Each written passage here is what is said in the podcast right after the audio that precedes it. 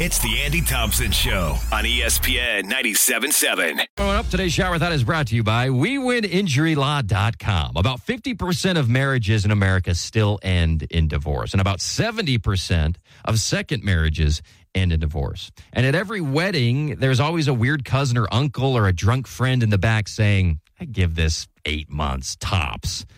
And that's because they're usually right. At what point do you stop holding weddings? What if the divorce rate was 80%? What if it was 90%? Is there still a point of having a big wedding celebration and gifts and people traveling and all the pomp and circumstance if it's all going to be over in a year? This Wednesday is National Signing Day across the country in college football. Everybody's going to put on a huge celebration. You've got all these new big time commits. They're signing documents, putting hats on. Smiles will abound. We got our future quarterback.